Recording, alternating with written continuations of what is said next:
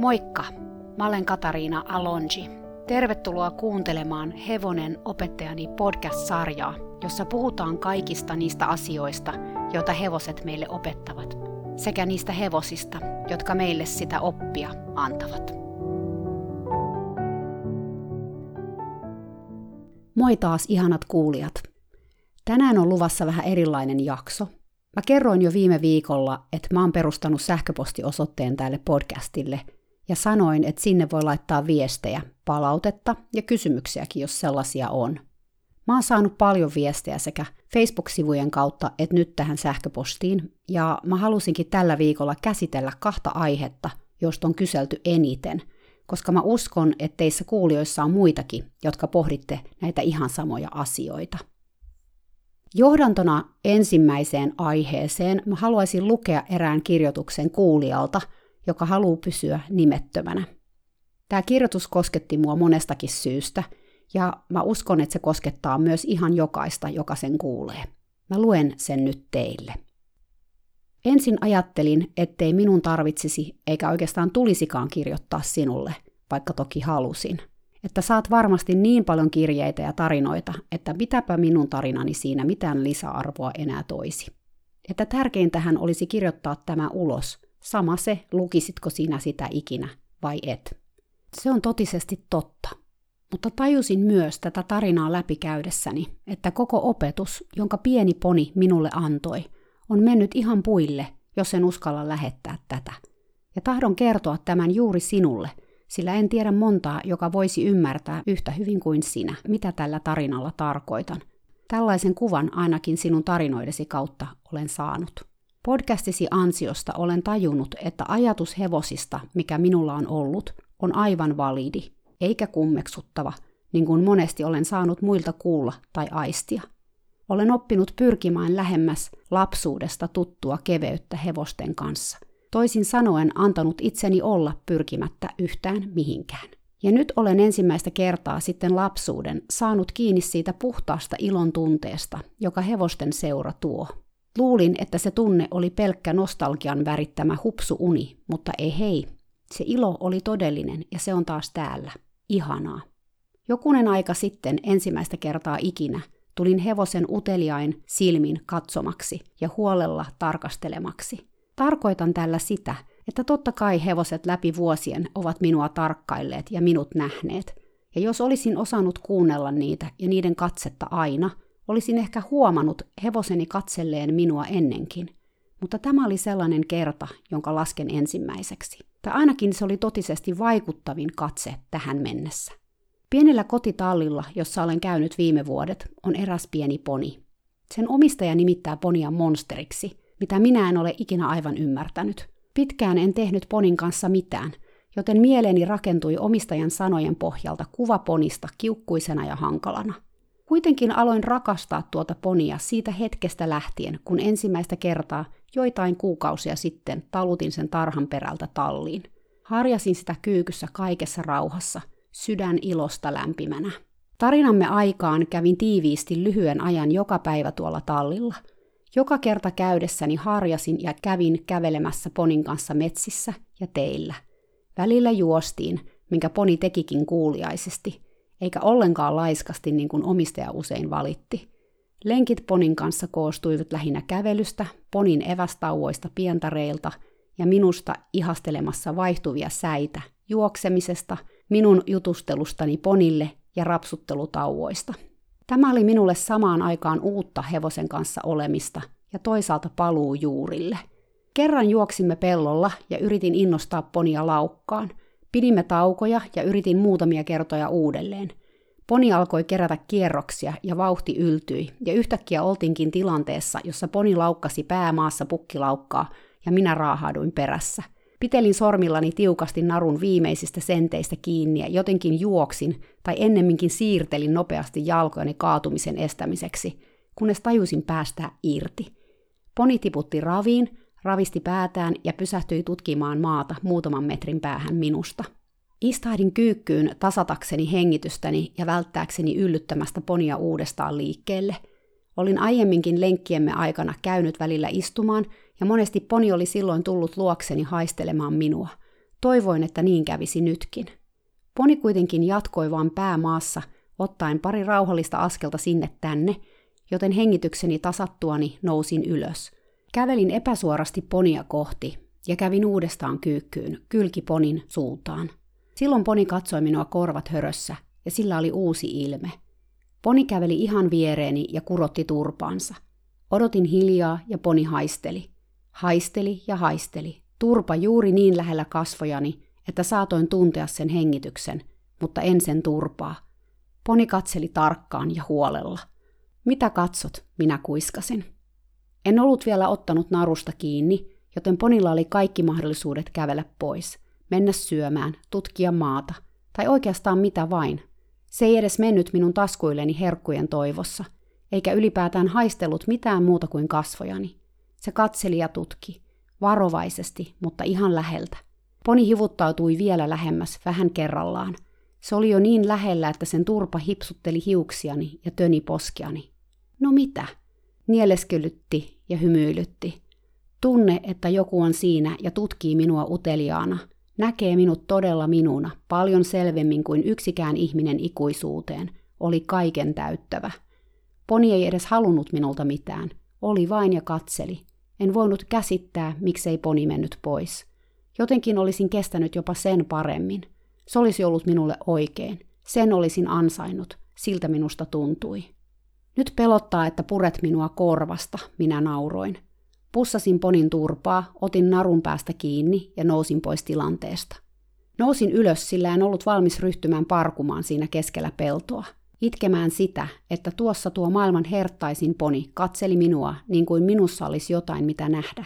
En edes tehnyt mitään ja se katsoi silti. Katseli, niin kuin olisi vastannut minun kysymykseeni. Mitä katsot? Katson sinua. Joten kyllä minä tavallaan pelkäsinkin, että poni purisi minua. En niinkään siksi, että olisi kauhea tulla haukatuksi korvasta, vaan koska pelkäsin, että se, miten minä sen tilanteen luin, ei olisikaan ollut totta. Olin aivan valtavasti halunnut juuri sitä, jopa enemmän kuin halusin itselleni myöntää, että joku hevonen tahtoisi ilmaista minulle, että tässä hetkessä on hyvä. Näen sinut. Kiva kun olet. Tuntui musertavalta ajatella – Entä jos se olikin vain illuusio, että tämä ihana poni oli minun kanssani mielellään? Että olen toiveajatuksissani typerä ja näen sen, mitä haluan nähdä. Siksi en uskaltanut katsoa loppuun asti, miten asia oli. Jos poni todella olisi purrut, en tiedä mitä sitten olisin selittänyt itselleni siinä tapahtuneen, ja miten sitten olisinkaan parkunut. Niinpä me vaan kävelimme takaisin talliin, ja poni antoi minun harjailla vielä uuden pitkän hetken, Minulla on pitkään ollut piilossa mielen perukoilla olo, etten tule kuulluksi, ja etteivät ihmiset edes välitä kuulla minua, ja etten mitenkään voi ponnistelematta riittää kenellekään tai missään. Minulla on pitkään ollut myös olo, etten ansaitsisi olla hevosten kanssa. Ihmisten tapa olla hevosten kanssa on monesti mielestäni valtavan epäreilu ja itsekäs, ja sillä kaavalla olen itsekin toiminut hevosia kohtaan. Olen pakottanut niitä, olen lyönyt ja olen huutanut, jopa vielä senkin jälkeen, kun olen pyhästi itselleni luvannut, etten enää koskaan satuttaisi hevosta tahallani. Pelkään, että niin käy yhä vieläkin.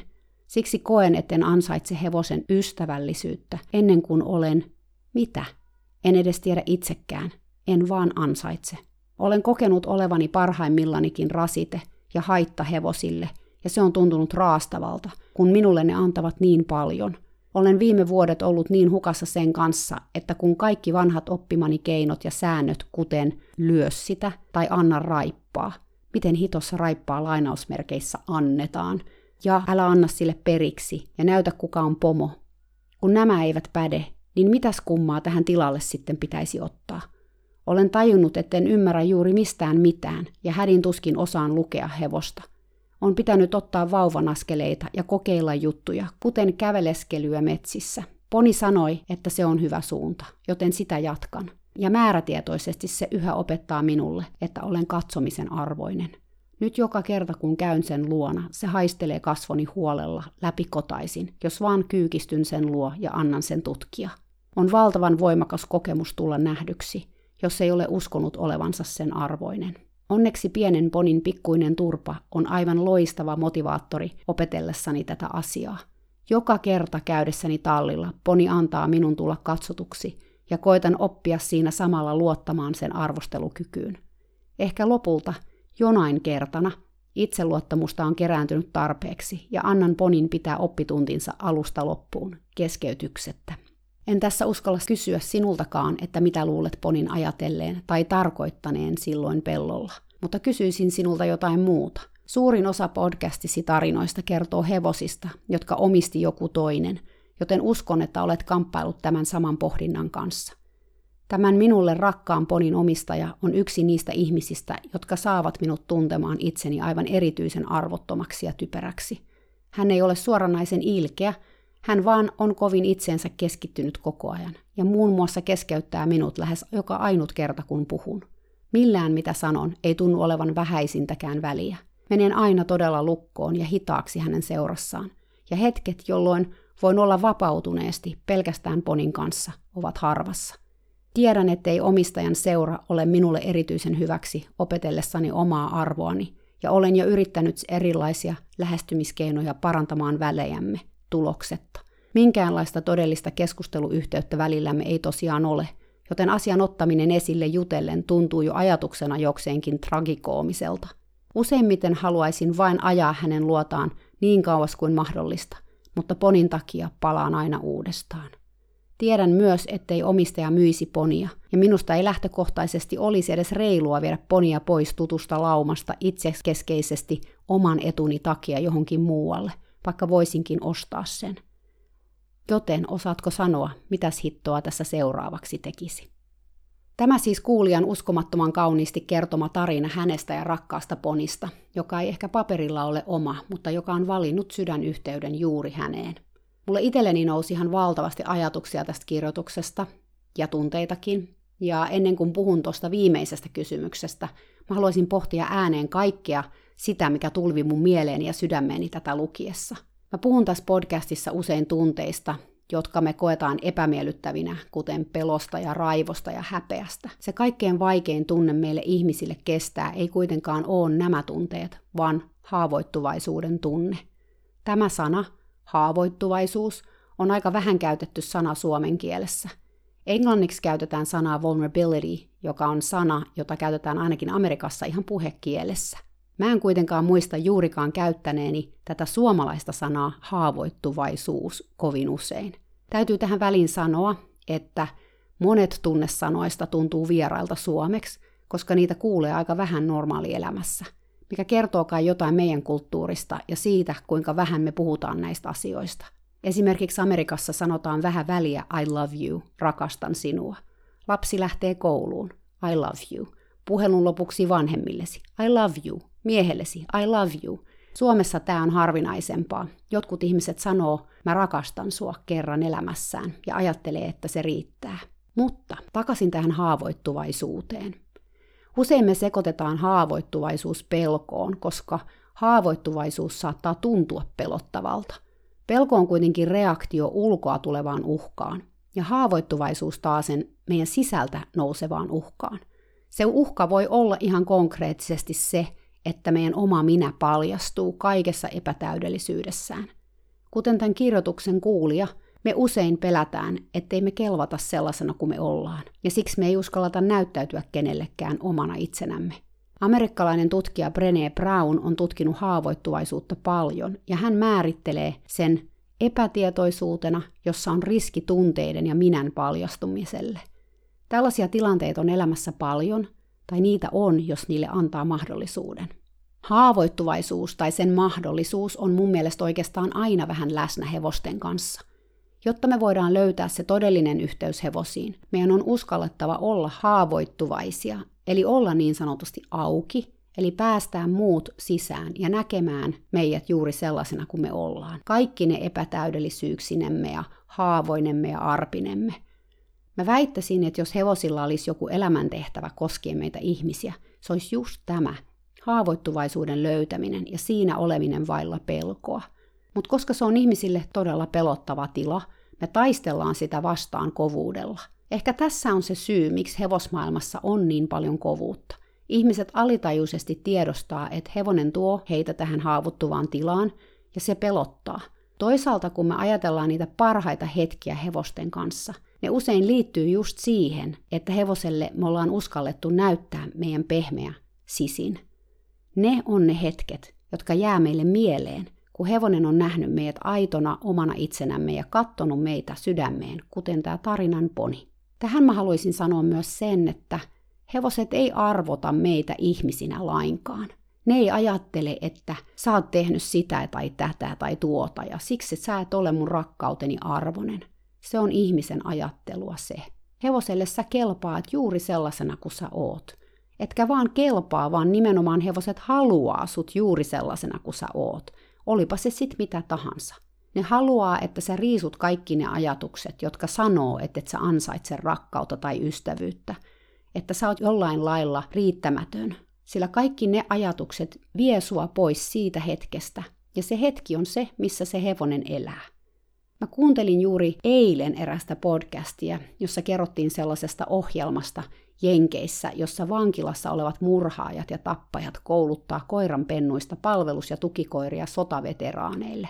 Siinä podcastissa eräs vanki, joka oli ollut vankilassa ihmisen taposta jo 12 vuotta – Itkien kertoi hänen koirastaan, jonka hän siis koulutti ohjaajan avustuksella ja joka asuu vuoden päivät hänen vankisellissään hänen kanssaan. Hän sanoi, että koira opetti hänet rakastamaan, ettei hän ollut koskaan aikaisemmin tiennyt, mitä rakkaus on. Eläimet on tällaisia, ne on täynnä puhdasta rakkautta, jonka ne mieluusti antaa meille, jos voivat, jos me annetaan niiden antaa se. Tietysti hevosten tapauksessa se on joskus vähintäänkin haasteellista – jos hevosella on itselläänkin vaikea olla, vaikka elinolojen tai vanhojen traumojen vuoksi. Silloin joskus hevosenkin on opittava uudelleen rakastamaan ja luottamaan. Mutta takaisin tuohon tarinan poniin ja ihmiseen, joka kirjoitti tämän rehellisen ja tunteikkaan tarinan. Tämä luulen, että siinä pellolla tapahtui, on juuri se, mitä tarinan kirjoittaja itsekin kuvaili. Poni todella näki hänet koko sydämellään. Mä uskon, että se tapahtui siksi, koska kirjoittaja itse ensin oli nähnyt ponin koko sydämellään. Jokainen meistä haluaa tulla nähdyksi omana itsenämme, myös hevoset. Se onkin suuri lahja, jonka voi toiselle antaa, että näkee ja hyväksyy vailla reunaehtoja, vaatimuksia tai tuomitsevia ajatuksia. Usein meillä on ajatuksia hevosista, siitä millaisia niiden pitää olla tai millaisia ne on – Tarinassa kertoja sanokin, että Ponilla oli monsterin maine. Hän kuitenkin näki sen maineen taakse. Hän ei jäänyt kiinni siihen tarinaan, joka Ponista oli kerrottu, vaan tutustui Poniin itseensä. Ja niinpä Poni vastasi siihen kirjoittamalla itselleen ihan uuden tarinan. Ihan lopussa kuulija toi esille tämän vaikean asian, eli sen, mitä tehdä, kun rakastaa toisen ihmisen hevosta. Mä oon itse ollut tässä tilanteessa monen monta kertaa elämässäni, koska valtaosa hevosista, joiden kanssa mä oon ollut tekemisissä mun elämäni aikana, ei ollut mun omiani. Vasta Little Lavin myötä mä sain mun rakastamani hevosen omakseni, mutta meni neljä ja puoli vuotta ennen kuin sekään tapahtui. Mä valehtelisin, jos mä sanoisin, että tuo aika oli helppoa, koska sitä se ei todellakaan ollut. Sydäntä välillä raasto, koska mä halusin niin kovasti tehdä asioita toisin kuin Little Lavin omistaja – mutta mä en voinut. Monta kertaa mä menisi heittää hanskat tiskiin ja lähteä tosta poiskin, mutta sitäkään ajatusta mä en kestänyt, saati toteuttanut. Mutta joskus mä oon senkin tehnyt monen muun hevosen kohdalla, ja se on tuntunut todella pahalta. Ei mulla tähän kysymykseen ole mitään absoluuttista vastausta. Mä tiedän vaan sen, minkä mä oon itse kokenut. Mä ajattelen, että siinä tilanteessa on kolme vaihtoehtoa. Ensimmäinen on se, että voi valita lopettaa ja lähteä pois siitä tilanteesta jo heti alkuunsa, jos alkaa tuntua siltä, ettei vaan kestä sitä, että hevonen on jonkun muun. Tämä on varmaan tunnetasolla se helpoin vaihtoehto, mutta myös monella tavalla köyhinkin, koska sä päätät etukäteen, miten asiat menee, ja sä menetät heti kättelyssä mahdollisuuden uuteen hevosystävään. On kuitenkin tilanteita, joissa tämä on ihan viisastakin, ja mä oon itsekin kyllä tehnyt joskus näin, koska mä oon nähnyt, että tämä on se paras vaihtoehto siinä hetkessä mulle. Mä taisin mainita erään tällaisen hevosen Gahuusta kertovassa jaksossa, sillä siellä tallilla, jossa mä tapasin Gahuun, mä tein aluksi paljon töitä erään hevosen kanssa nimeltä Oliver. Oliverin tilanne ei ollut hyvä, ja tallilla oli niin painostava olla jatkuvan väkivallan vuoksi, että mä en yksinkertaisesti pystynyt jäämään sinne, koska se oli liian vaikeaa mulle. Mä ajattelen vieläkin joskus Oliveria, koska sen jättäminen sinne oli mulle tosi vaikeeta. Onneksi se myöhemmin sai kodin, joka oli varmasti parempi kuin se, missä se silloin oli. Toinen tällainen hevonen mulle itselleni oli Devina, josta mä puhuin ensimmäisellä kaudella. Mä tunsin todella syvää yhteyttä Devinaan, mutta mä tiesin, että meidän kahden ystävyydestä ei tulisi ikinä mitään muuta kuin raastavia sydänsuruja, joten mä en lähtenyt sille tielle lainkaan. Toisaalta joskus tätä ei voi edes harkita, koska hevonen vaan petää puoleensa niin paljon. Tästä päästään toiseen vaihtoehtoon. Sä voit jäädä ja olla hevosen kanssa pinnallisessa suhteessa, jos se on mahdollista. Aina se ei ole, mutta jos osaa ja pystyy, voi päättää rakentaa muurin sydämessä ympärille ja suhtautua asiaan niin yhdentekevästi kuin pystyy. Siinä on huono puoli se, että kun tukahduttaa tunteita, ei voi valita, mitä tunteita tukahduttaa. Sitä luulee valitsevansa, mutta totuus on se, että jos sä et suostu tuntemaan epämiellyttäviä tunteita, se leikkaat siivet myös niiltä miellyttäviltä tunteilta. Ei ole mahdollista tuntea syvää iloa ja onnea, jos ei myös samanaikaisesti salli itselleen surun ja pelon ja vihan tunteita. Se on vähän niin kuin kaikki tai ei mitään, mitä tulee tunteisiin. Siksi on hyvä elämässä opetella tuntemaan myös niitä vaikeita tunteita ja oppia menemään niitä kohti kun pystyy, sen sijaan, että juoksis niitä pakoon ja välttelis kaikin voimin. Sitten on tosiaan se kolmas vaihtoehto, eli olla hevosen tai ponin kanssa ihan täysillä, välittämättä siitä, mitä siitä seuraa. Seuraako ehkä särkyneitä sydämiä ja raastavaa surua tai ahdinkoa siitä, että itsellä menee omistajan kanssa sukset ristiin. Little Lovin kanssa mä valitsin tämän tien, ja se ei ollut helppoa. Välillä mä itkin silmät päästäni sitä, että mä voinut olla hevosen kanssa niin kuin mä olisin halunnut, tai omistaja teki sen kanssa jotain, mikä tuntui mun mielestä pahalta tai väärältä. Vaikeinta oli ehkä ne hetket, kun mun ja omistajan arvot ei ihan kohdannut, ja mä koin, että hevonen kärsi, enkä mä voinut tehdä mitään. Tietysti mulla oli ehkä enemmän sanavaltaa kuin monella muulla tässä samassa tilanteessa, koska kuitenkin mä olin tämän omistajan opettaja ja valmentaja – mutta ei se kyllä aina auttanut. Ja joka tapauksessa mun oli kunnioitettava omistajan tahtoa, koska Litulav oli hänen hevosensa ja hän teki sen kanssa omasta mielestään kuitenkin parhaansa. Kyllä siinä oli välillä haasteellista tasapainoilla. Enkä mä itse asiassa koskaan uskonut, että omistaja luopuisi Litulavista, koska hän oli aika itsepintasta sorttia eikä halunnut luovuttaa hevosen kanssa. Sitten kun hän siitä vihdoin luopu, mä en ollut valmistautunut siihen itse ollenkaan, hän vaan eräänä päivänä soitti mulle ja sanoi, että nyt hänelle tuli mitta täyteen sen hullu hevosen kanssa. Ota tai jätä, sulla on kolme päivää aikaa ostaa se hevonen multa, tai se lähtee Italiaan siitostammaksi erään tosi väkivaltaisen esteratsastajamiehen mukana, joka oli siihen aikaan meidän tallilla. Sydän meinas multa pysähtyä sen puhelun aikana, varsinkin kun mä olin itse lähdössä kahden päivän päästä Kaliforniaan kolme viikon reissulle. No, loppu on historiaa ja senkin tarinan mä kerron teille joskus – mutta en tosiaan koskaan uskonut saavani hevosta itselleni koko tuon neljän ja puolen vuoden aikana. Mä en tiedä, miten tämä tarina olisi päättynyt, jos mä en olisi sitä ostanut, sillä kuusi kuukautta myöhemmin me muutettiin mun perheen kanssa Suomeen. Jos Little Love ei olisi ollut siinä vaiheessa mun omani, se olisi jäänyt Sveitsiin. Ja ajatuskin on karmea. Mutta tämä riskihän siinä on sit otettava, jos tälle tielle lähtee, että antautuu rakastamaan toisen ihmisen hevosta – Mä oon itse kuitenkin aina ajatellut, että better loved and lost than never loved at all. Eli parempi, että on rakastanut ja menettänyt, kuin ettei olisi koskaan saanut sitä rakkautta kokea. Ainahan me riski otetaan, kun me avataan sydämemme jollekin toiselle. Koskaan ei voi tietää, milloin se päättyy. Tämä on vaikea asia, ja jokaisen pitää se päätös omalla kohdallaan tehdä, että lähteekö siihen vai eikö. Jos lähtee, kannattaa tehdä parhaansa, että välit hevosen omistajan on hyvät – ja tarkoitan hyvällä sitä, että ei tarvitse olla paras kaveri, mutta hyvä keskusteluyhteys auttaa. Lisäksi on hyvä olla aika selvät pelisäännöt, että mitä saa ja ei saa tehdä hevosen kanssa. On siis hyvä pitää mielessä koko ajan, että hevosen omistaja on kuitenkin hevosen omistaja, ja hän on se, joka päättää, mitä tekee hevosensa kanssa. Ja siinä on kyllä puolensa, sillä mä voin kertoa, että kun musta tuli Lilon omistaja ja mä jouduin tekemään erilaisia päätöksiä sen terveyden puolesta, voi apua sitä stressin määrää – on ihan eri asia joutuu päättämään niistä asioista itse ja kantaa vastuu omista virheistään, kuin katella, kun joku muu tekee niitä virheitä. Ja tavallaan se, ettei omista hevosta, vapauttaa sut tästä taakasta. Asia, jota mä en ymmärtänyt ennen kuin mä olin laittanut nimeni Litulavin ostopapereihin. Mä haluan nyt tähän loppuun lukea erään Albert Einsteinin lausahduksen, joka kuvaa ehkä sitä, miten mä itse haluan hevosten kanssa olla ja jonka mä kirjoitin silloiseen blogipäiväkirjaani sivulle, jossa mä kerroin Litullavin ostamisesta itselleni. Englanniksi se menee näin. There are two ways to live. You can live as nothing is a miracle, or you can live as everything is a miracle. Eli suomeksi aika vapaasti käännettynä mä sanoisin, että on kaksi tapaa elää. Sä voit elää ajatellen, että mikään ei ole ihmeellistä.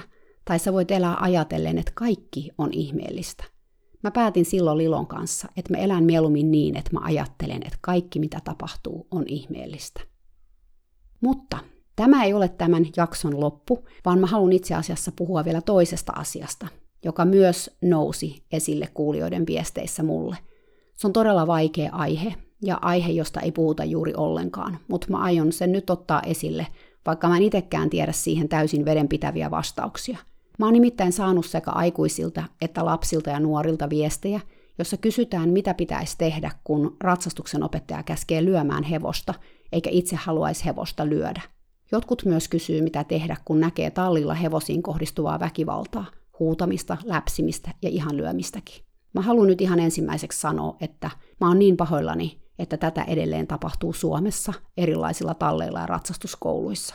Mä toivon, että suurimmalla osalla talleista asiat on toisin, mutta se, että tätä tapahtuu ylipäätään missään, on todella, todella surullista. On myös surullista, että te joudutte tällaista kokemaan rakkaassa harrastuksessa. Se ei ole oikein. Harrastuksen pitäisi olla sellainen, että siitä tulee hyvä mieli ja se voimaannuttaa. Tietysti on myös surullista hevosten kannalta, että tällaista tapahtuu, ja hevoset joutuu tällaista käytöstä sietämään. Se on niille todella rankkaa ja ahdistavaakin, ja vaikuttaa varmasti niiden terveyteen ja hyvinvointiin monella tavalla. Vaikka tämä asia on vaikea myös aikuisille, mä haluan nyt sanoa kuitenkin muutaman sanan niille kuulijoille, jotka on lapsia ja nuoria, koska nuorin, joka mulle tästä asiasta laittoi viestiä ja kertoi ikänsä, oli 11-vuotias. Eli te ihanat lapset ja nuoret, jotka olette joutunut tallilla näkemään hevosiin kohdistuvaa väkivaltaa, läpsimistä, lyömistä, huutamista – tai jota ratsastuksen opettaja tai muu aikuinen on käskenyt lyömään hevosta ratsastustunnilla tai hoitotilanteessa. Mä haluan, että sä tiedät, että ei ole sun vikas missään tapauksessa, että näin on käynyt. Aikuisilla on aina vastuu talleilla hevosista, mutta valitettavasti aikuiset ei aina tee asioita oikein, eli hekin tekee virheitä, ja tässä on nyt sellainen tilanne. Älä siis syytä itseäsi, vaikka sä olisit joskus totellutkin ratsastuksen opettajaa, tai siitä, että sä et saa hevosta tai ponia menemään ilman, että sitä lyödään. Tai että sä oot tehnyt niin, vaikka kukaan ei olisi edes käskenytkään, oot vaan seurannut vanhempien esimerkkiä. Tämä ei ole missään tapauksessa sun vikas, saat lapsi ja aikuisilla on aina näissä tilanteissa vastuu, niin kuin mä sanoin. Ja te aikuiset, jotka olette joutunut näihin samoihin tilanteisiin, mutta ette ole pystynyt kieltäytymään tai vastustamaan opettajaa, tai ette ole sanonut mitään ja vaan hiljaa kärsinyt ja ollut ahdistuneita, tai olette luulleet, että tämä on se oikea tapa olla hevosten kanssa. Armoa, armoa, armoa itselle tässä asiassa. Tämä on todella vaikea asia. Väkivaltaan puuttuminen on supervaikeaa, etenkin hevosten kanssa, jossa helposti joutuu tilanteeseen, jossa niin sanottu ammattilainen sanoo, että sinä et tiedä mitään hevosista, joskus hevosia pitää kovistella – se ei kuitenkaan ole totta. Hevosia tai mitään eläimiä ei pidä kohdella väkivaltaisesti. Niille ei tarvitse huutaa eikä niitä pidä lyödä. Jos tämä on vallitseva toimintatapa tallilla, missä sä käyt, on tosi vaikea olla erilainen ja toimia toisin. Ryhmän paine on valtava, olipa se sitten aikuinen tai lapsi. Mitä tällaisessa tilanteessa sit voi tehdä? Se onkin aika vaikea kysymys, enkä mä itsekään tiedä siihen mitään täydellistä vastausta. Mä ajattelin nyt kuitenkin pohdiskella asioita vähän ääneen, ja ehkä siitä tulee teillekin kuulijoille joitakin ajatuksia ja ideoita, että miten tällaisen saisi loppumaan talleilla. Mä itse lähden aina miettimään sitä, miksi joku ratsastuksen opettaja tai ohjaaja tai valmentaja menisi antamaan tällaisen neuvon, että hevosta pitää lyödä. Siihen on varmasti erilaisia syitä, joita mä tässä nyt ajattelin vähän ruotia. On aika rankkaa omistaa talli ja tai pitää ratsastustunteja. Se ei ole rahallisesti mitenkään kauhean kannattavaa, ja siksi on tärkeää, että ne hevoset, jotka juoksee niitä tunteja, on kunnossa ja pystyy niitä tunteja menemään. Jos yksi hevonen alkaa vähän niskottelemaan ja sanoo, etten enää mene, siihen on todennäköisesti yksi kahdesta syystä. Hevonen on kipeä, tai sitten sillä hevosella on joku henkinen ongelma, eli se pelkää tai on stressaantunut vaihtuvista ratsastajista. Tässä tilanteessa olisi hyvä pysähtyä tutkimaan, mistä on kysymys – mutta helposti siihen ei saata olla oikein aikaa eikä rahaa, koska jos se hevonen ei mene tunteja, se ei myöskään ansaitse rahaa. Eli asiaa ei tavallaan haluta nähdä, ja on helpompi vaan sanoa, että pakota se menemään. Lisäksi monet ammattilaisetkaan ei aina tunnista hevosen kipua, jos hevonen ei selvästi onnu. Hevosen käytös selitetään jollain muulla tavoin. Sanotaan vaikka, että hevosella on niin sanottu johtajuusongelma. Tämä on sellaista aika vanhankantaista ajattelua, että hevosille pitää näyttää kukaan pomo ja pistää ne kuriin. Että kun ne pysähtelee, ryntäilee, pukittaa, heittelee päätään tai mitä ne nyt sitten tekeekään, se on kaikki sellaista sikailua, jota hevoset tekee tahallaan. Tähän samaan tilanteeseen liittyy myös mun mielestä ihan osaamattomuutta. Mä oon itse huomannut, että siinä vaiheessa kun taito loppuu, väkivalta helposti alkaa. Tällaisissa tilanteissa hevoselle laitetaan kovemmat kuolaimet suuhun tai kramaanit tai joku muu apuohja tai haetaan pidempi raippa, jolla se pakotetaan menemään. Tieteellisten tutkimuksien kautta on kuitenkin selvitetty, että tällainen niin sanottu sikailukäytös, tai mitä on ajateltu ja selitetty aikaisemmin sikailukäytöksenä ja johtajuusongelmana, onkin useimmiten kipukäytöstä tai pelkokäytöstä. Tämä on tärkeä tieto, ja mä oon sen itsekin vasta oppinut viimeisen 15 vuoden aikana, mutta moni ei ole tätä vieläkään sisäistänyt. Eli mä oon itsekin kasvanut siinä kulttuurissa, jossa ajateltiin, että hevosella on paksu nahka ja hevonen ei tunne kipua niin kuin ihminen. Ja hevonen pitää laittaa kuriin, koska se on vaan eläin ja sen lisäksi vielä aika tyhmäkin eläin. Silloin joskus, kun mä olin nuori, tietoa ei ollut juuri saatavilla, ei ollut tehty tutkimuksia niin kuin nyt, ja vaikka olisikin tehty, niistä kuultiin todella jälkijunassa, koska tiedon kulku oli hidasta – nyt tietoa on saatavilla, joten luulis, että asiat olisi toisin, ja täytyy sanoa, että paljon onkin muuttunut sitten 80-luvun. Mutta paljon on vielä kuitenkin matkaa siihen, että tämä tieto on kaikilla, sillä vaikka tietoa on hyvin saatavilla, se ei ole siitä huolimatta vielä ulottunut ihan kaikkien tietoisuuteen. Tai vaikka olisikin, niin ihmiset ei ole ehkä halunnut ottaa sitä vastaan. Mä tarkoitan tällä sitä, että jos sä oot jotain oppinut yhdellä tapaa, ja oot tehnyt tosi pitkään niin, on todella vaikea pois oppia se asia ja ottaa vastaan sen tilalle jotain muuta. Moni siis vastustaa tätä uutta tietoa kynsin ja hampain. Joten kun se ponisella ratsastustunnilla ei suostu vaikka nostamaan laukkaa, ratsastuksen opettajalla nousee tunteet pintaan. Eikä hän muista näitä tutkimuksia siinä vaiheessa tai pysty ajattelemaan kunnolla aivoillaan tai edes halua ajatella niitä asioita. Ja hän sanoo, että raippaa heti, koska sillä sitten ponin ongelma ehkä korjaantuu sen tunnin ajaksi ja Tämän ratsastuksen opettajan ei tarvitse miettiä, mikä ponia oikeasti vaivaa. Okei, siinä ehkä jotain syitä, miksi joku opettaja tai valmentaja toimisi näin. Mutta mitä sitten tehdä sen asian suhteen?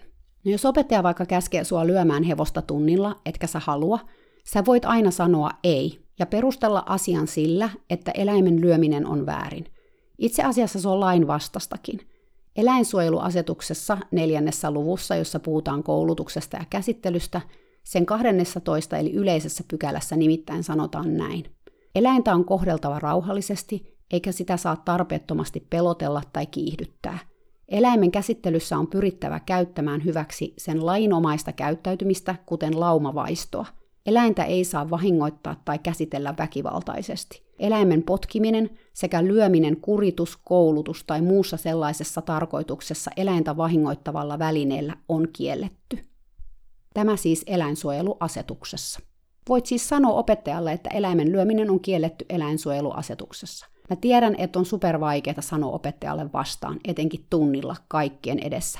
Siitä ei myöskään ole välttämättä mitään hyötyä, etenkin jos opettaja on muutenkin jo hermostunut. Hän voi hermostua entisestään ja suorastaan suuttua, mikä voi olla todella vaikea paikka sitten sulle, joka oot ollut hevosen puolella ja avannut suus. Joten jos sä et pysty siinä sanomaan mitään, Mä todellakin ymmärrän sen. Asiasta voi olla helpompi puhua tunnin jälkeen, kun tilanne on ohi. Tai voi myös puhua tallinomistajan kanssa, jos hän on eri henkilö kuin opettaja. Jos oot lapsi tai nuori ja sulla on joku aikuinen, jolle sä voisit kertoa tästä asiasta, kerro. Ehkä hän voi tulla tallille puhumaan asiasta sun puolestas tai sun kanssas. Moni vanhempi, etenkään jos he ei ymmärrä hevosista juuri mitään, ei välttämättä edes tiedä, että tällaista tapahtuu talleilla. Mutta mä haluan vielä sanoa, että mä tiedän, että nämä keskustelut on todella vaikeita. Mä tiedän, että mä koko ajan hoen sitä. Mutta se on mun mielestä tärkeää olla sen takia itselleen armollinen, jos ei pysty sanomaan mitään tai puhumaan mitään. Koska helposti vastapuoli voi suuttua ihan kauheasti, kun asia tuodaan esille. Mä haluan tässä vaiheessa sanoa, että se suuttuminen johtuu mitä todennäköisemmin siitä, että heillä on kauheasti häpeää, ja se häpeä tulee siinä hetkessä pintaan. He ei ehkä edes sitä itse tiedosta, koska suuttumus nousee myös puolustamaan heitä siltä häpeältä. Joten he vaikuttaa vihasilta. Eli jos sä oot niin rohkea, että sä sanot tästä asiasta sun opettajalle ja hän suuttuu, yritä muistaa, että oikeastaan hän ei ole sulle vihanen, vaan hän on vaan säikähtänyt niitä tunteita, joita asiasta puhuminen on tuonut pintaan. Mä taisin sanoa tämän viime podcastissa viimeksi, siis sen, että viha on usein sekundäärinen tunne, eli se tulee peittämään sitä varsinaista tunnetta. Niin voi käydä just tällaisessa tilanteessa, kun keskustellaan vaikeasta aiheesta – Mä kerron tämän siksi, että se ehkä helpottaa siinä tilanteessa asiasta puhumista, kun ymmärtää, että loppujen lopuksi se vihasuus ei ole sua varten, se on vaan sellainen ihmisen puolustusmekanismi. On myös hyvä muistaa, että ratsastuskoulu on aina yritystoimintaa. Se tarkoittaa sitä, että silloin tarkoitus tehdä rahaa. Jos tuntuu, että tallin toiminta ei ole sun omien arvojen mukaista, voi aina niin sanotusti äänestää jaloillaan, jos se on mahdollista. Se tarkoittaa sitä, että lähtee tallilta pois ja vie rahansa jonnekin muualle, jollekin toiselle tallille. Tämä ei tietysti aina ole mahdollista. Voi olla, että sä asut paikkakunnalla, jossa lähistöllä ei ole toista tallia. Tai jos sä et ole aikuinen, asia riippuu myös sun vanhemmistas, että voivatko he viedä sua toiselle tallille, jos on esimerkiksi kauempana. Ja joskus on vaan tosi vaikeaa lähteä, jos on kiintynyt hevosiin tai tallikavereihin. Surullisinta on, jos lopetat harrastuksen tämän vuoksi, mutta mä tiedän, että moni on valinnut senkin tien. Mä haluan tässä myös tuoda esille, että jotkut ratsastuskoulut on niin sanottuja Ratsastajaliiton eli SRLn jäsentalleja. Se tarkoittaa sitä, että ne on tarkastettu laadunvalvojan toimesta ja todettu, että se talli täyttää jäsentallin kriteerit – Yksi tällainen kriteeri on se, että hevosten hyvinvointi otetaan huomioon. Mä laitoin itse asiassa Ratstajaliittoon sähköpostia alkuviikosta tästä asiasta ja kysyin, että mitä voi tehdä, jos heidän jäsentallillaan kehotetaan lyömään hevosia tai näkee hevosiin kohdistuvaa väkivaltaa. He ei ole vielä mulle vastannut, mutta heti kun he sen tekee, mä kerron teille, mitä he sanoo. Mä uskon kuitenkin, että tällaisessa tilanteessa asiasta voi varmasti ilmoittaa liittoon, Ratsastajan liitto on tehnyt paljon erilaista työtä hevosen hyvinvoinnin eteen viime vuosina, ja mä oon aivan varma, että hevosten hyvinvointi on heille tärkeä asia. Sitten on olemassa myös Suomen eläinsuojeluyhdistys, eli SEY, SEY. Heidän sivuiltaan voi tehdä eläinsuojeluilmoituksen netissä. Se on aina tehtävä omalla nimellään, mutta sun tietoja ei kuitenkaan anneta eteenpäin, joten siitä ei ole pelkoa. He käsittele ilmoituksia, jossa ei ole myös puhelinnumeroa ja sähköpostiosoitetta.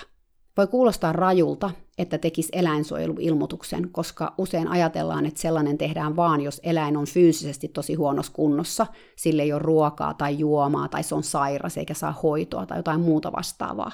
Mutta jos eläin joutuu jatkuvasti väkivallan kohteeksi tallissa ja ratsastaessa, se on sille erittäin stressaavaa ja kuten sanoin, se on myös lainvastasta, ihan yhtä lailla kuin nälässä pitäminen.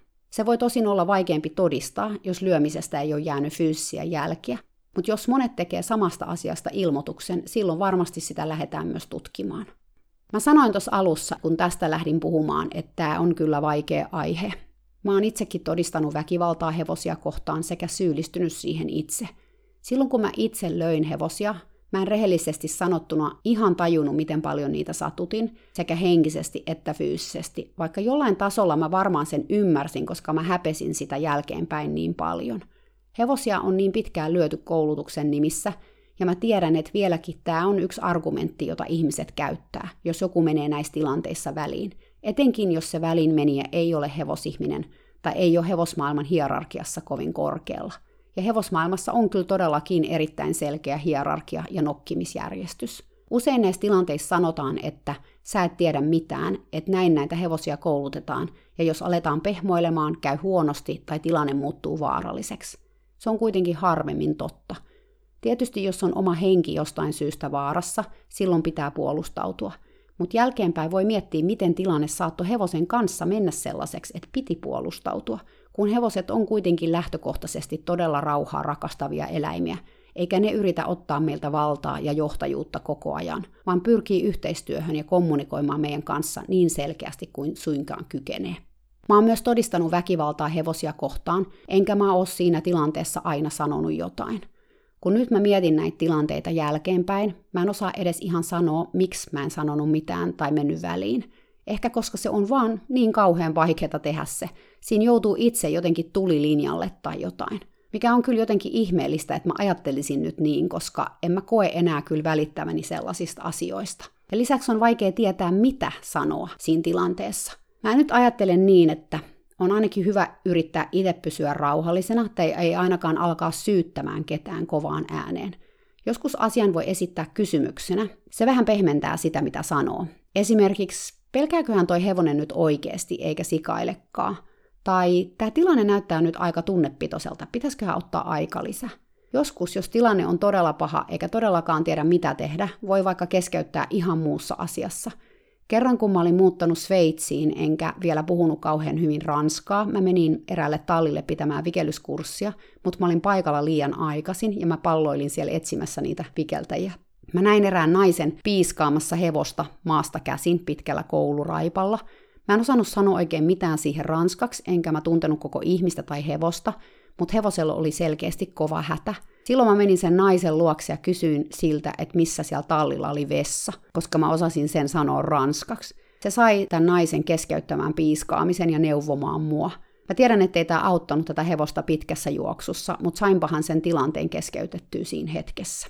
Tässä nyt oli vähän mun ajatuksiani. Mun mielestä tässä ollaan nyt todella tärkeän asian äärellä, koska se, että tätä edelleen tapahtuu, on kyllä todella huono juttu – ja olisi kyllä jo aika, että siihen tulisi muutos. Jos me kaikki alettaisiin tehdä asian eteen jotain, ihan pieniäkin tekoja, ehkä maailma muuttuisi hevosille, ainakin täällä Suomessa, ja ketään ei enää lyötäisi tai ketään ei pyydettäisi enää lyömään. Millaisia ajatuksia sulle nousee tätä kuunnellessa? Miten me voitaisiin kaikki omalta osaltamme vaikuttaa tähän asiaan? Kuinka me voitaisiin auttaa ja tukea toisiamme, mutta myös etenkin niitä hevosia, joille väkivalta on ehkä arkipäivää – Hevoset ei voi puhua puolestaan, vaan me ihmiset voidaan se tehdä, niin vaikeaa kuin se onkin. Toisaalta mitä enemmän me sitä tehdään, sitä helpompaa se varmaan on. Laittakaa mulle hei ideoita, vaikka hevonen opettajani Facebook-sivuille, tai puhukaa tästä somessa kavereiden kanssa. Miten me voitaisiin olla hevosten puolella ja auttaa niitä tässä tilanteessa ja asiassa? Miten me myös voitaisiin auttaa ja tukea toisiamme, kun me joudutaan tällaisiin tilanteisiin, joissa on vaikea vastustaa auktoriteettia – ja miten me voidaan levittää sanaa kaikille, että hevosia ei saa lyödä? Ehkä me tarvitaan joku hashtagi, lupaan etten lyö hevosia tai jotain, en mä tiedä. Keksikää te nuoret jotain. Nuorilla on aina parhaat ideat. Mä luotan, että niin on nytkin. Ja vielä viimeiseksi. On tärkeää päästä purkamaan näitä kokemuksia. Siksi mä haluan sanoa tähän loppuun, että jos sä oot ollut tällaisissa tilanteissa, sua on käsketty lyömään tai kovistelemaan hevosta ja se on tuntunut pahalta, tai tuntuu nyt jälkeenpäin pahalta, tai sä oot nähnyt sellaista toimintaa tallilla ja se on jäänyt vaivaamaan tai ahdistamaan, koska sä et ole pystynyt siitä puhumaan kellekään. Sä voit aina laittaa mulle sähköpostia hevonenopettajani at gmail.com ja kertoa siitä mulle. Asiasta kirjoittaminen tai kertominen vähentää ahdistusta, siksi on tärkeää tehdä. Älä jää tämän asian kanssa yksin. On helppo ajatella, että en mä voi mitään tehdä, en mä voi tähän vaikuttaa, kun mä oon vaan yksi ihminen – Siksi mä haluan, että sä tiedät, että et sä ole yksin. Meitä on monia monia, jotka on nähnyt tämän ongelman ja jotka haluaa, että sitä ei enää olisi. Yksin ei ehkä voi tehdä mitään ihmeellistä, mutta yhdessä me voidaan oikeasti muuttaa maailmaa. Hyvää viikonloppua. Ensi viikolla taas uusi jakso. Siihen saakka ollaan kilttejä hevosille Jouko. Moikka!